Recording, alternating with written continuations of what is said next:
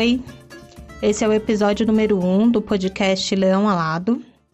Esse é um podcast sobre um pouco de quase tudo, porque faz tempo que a gente se encontra para conversar sobre a vida, o mundo, as nossas experiências com espiritualidade. É, já que nós três frequentamos um espaço de meditação, que é o Parque de Estudo e Reflexão Calcaia, que fica em Cotia, e a gente também participa de uma espiritualidade chamada Mensagem de Silo. Então a gente resolveu ampliar um pouquinho essa roda falando um pouco das nossas experiências, porque afinal de contas a gente achou que podia servir para mais alguém.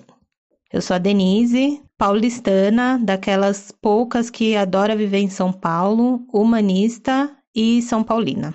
Eu sou a Ana Facundes, eu sou do Maranhão, mas já moro em São Paulo há muitos anos.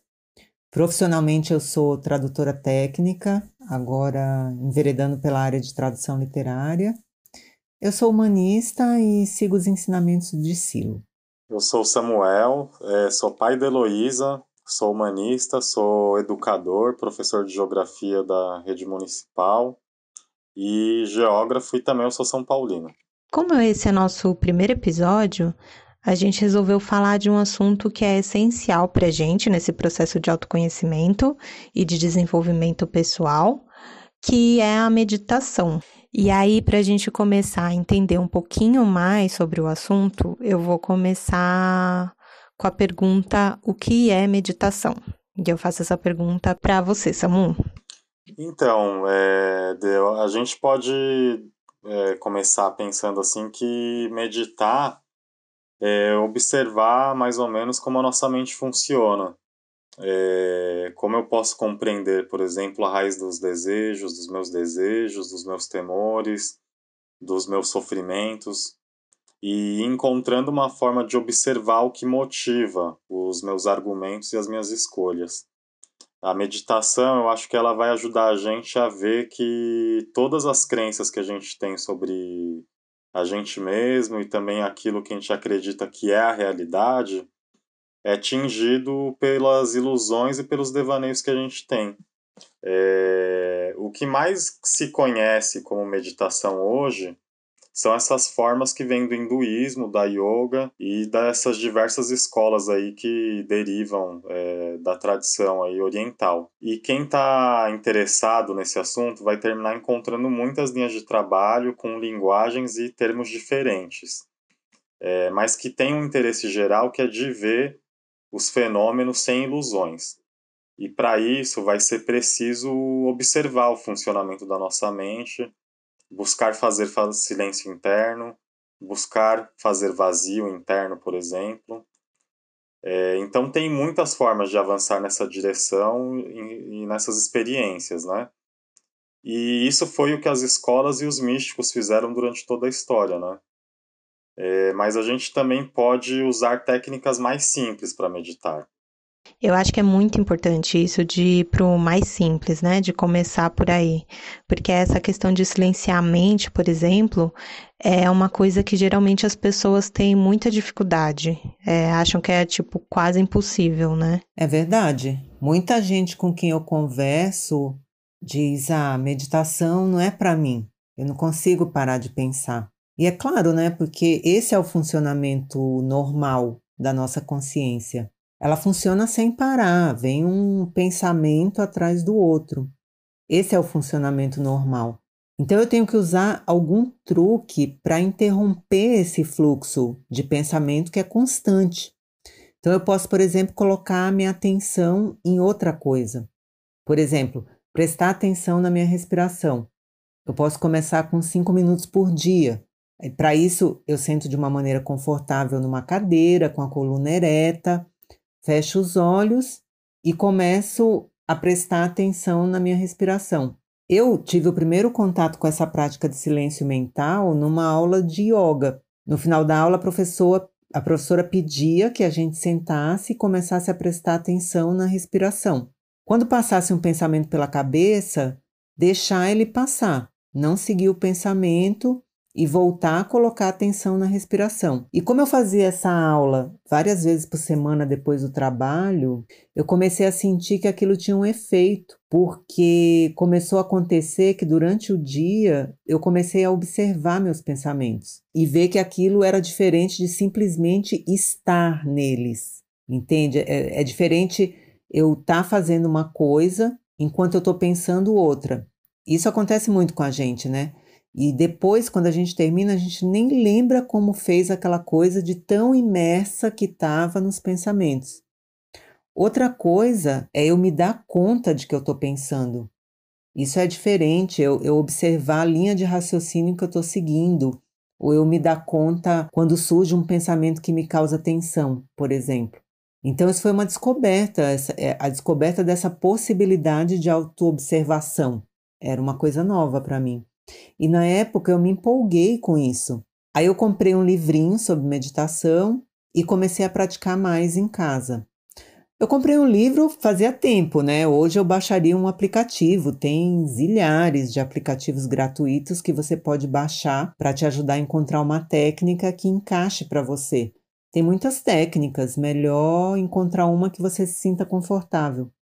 É, realmente, Ana, isso que você fala de experimentar esse silêncio entre um pensamento e outro, para mim tem sido fundamental para o desenvolvimento dessa autoobservação.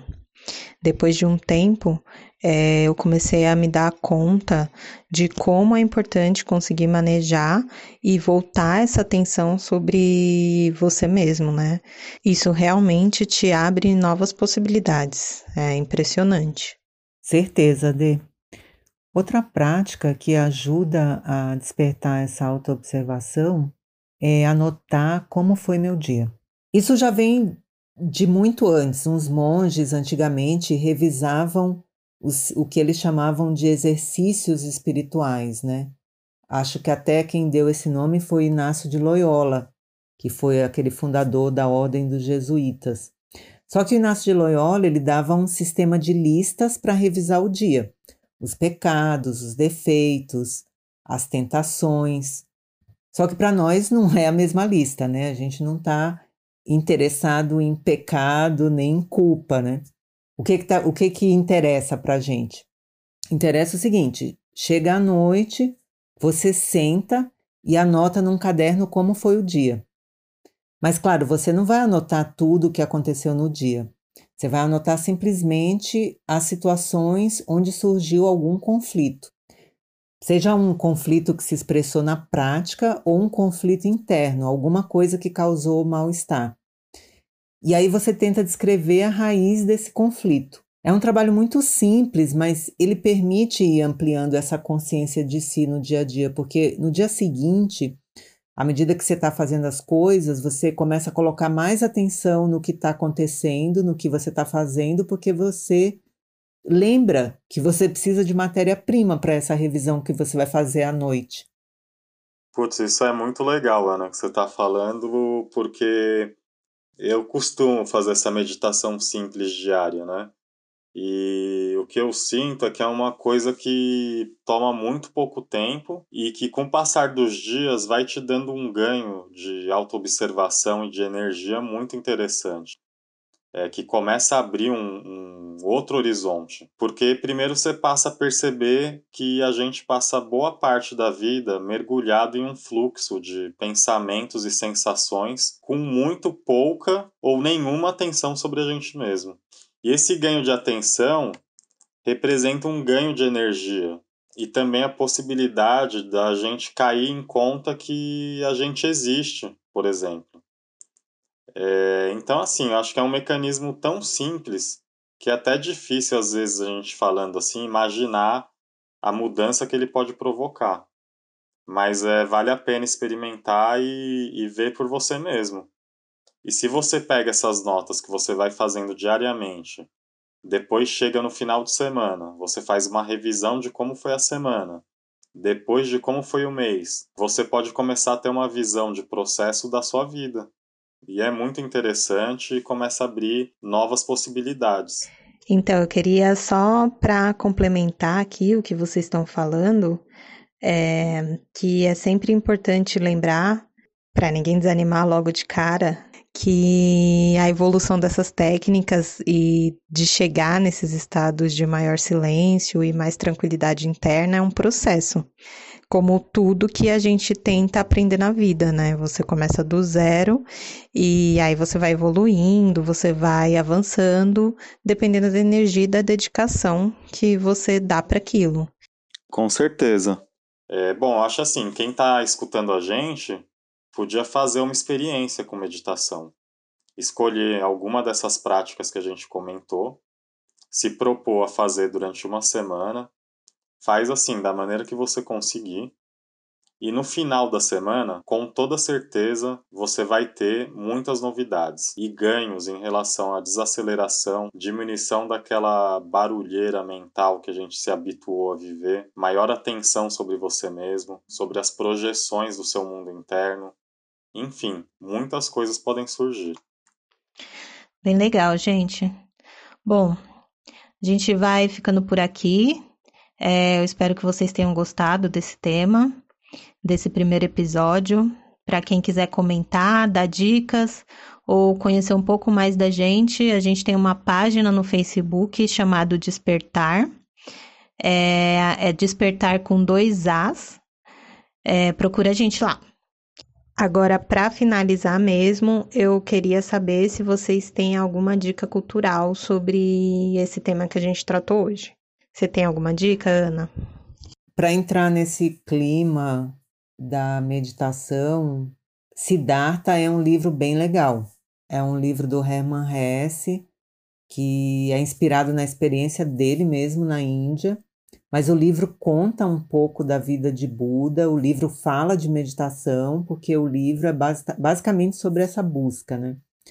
Eu li esse livro há muitos anos atrás, na minha adolescência, cara, foi um livro que me marcou. Recomendo muito. Tem um filme que eu gosto muito. É um filme sul-coreano que chama Primavera, Verão, Outono, Inverno e Primavera. É um nome meio longo mas o filme é muito bom, fala um pouco sobre o ciclo da vida, a importância de silenciar, de refletir sobre esse processo que todos nós passamos. Eu gosto muito desse filme e espero que vocês gostem também. E você, Samu, tem alguma dica? Eu tenho, é, do documentário chamado O Sábio dos Andes que fala da vida do Silo, que é essa, esse, esse guia né, espiritual, esse filósofo também, sul-americano, latino-americano, né? É, e que tem tudo a ver com, com o tema, com as coisas que a gente conversou aqui, porque é um documentário que ele não vai só ter aquele horizonte histórico, né, de falar da vida, né, dos detalhes da vida dele, mas vai falar das experiências que as pessoas que que se dedicaram a seguir os ensinamentos do Silo foram tendo e também tem umas falas dele assim no documentário muito boas assim que com certeza vão acrescentar aí nessa nesse, nessa conversa. E outra dica é o, o site, né, o silo.net, que é onde está toda a obra é, do Silo gratuitamente na internet. Aí quem quiser dar uma olhada está é, tá disponível. E o documentário tá no YouTube, tá? Ah, e eu não poderia deixar de falar que a música tocada aqui hoje no nosso podcast chama Mosquitinha de Velório, do Kiko Dinucci e da banda Afro Macarrônico, que o Kiko gentilmente cedeu pra gente, então a gente queria agradecer muito. E para finalizar, eu queria encerrar como a gente sempre encerra nossas meditações em grupo, desejando para todos vocês que nos ouviram e para vocês dois também que me acompanharam nesse podcast, muita paz, força e alegria. Paz, força e alegria também, Dê. Paz, força e alegria para vocês.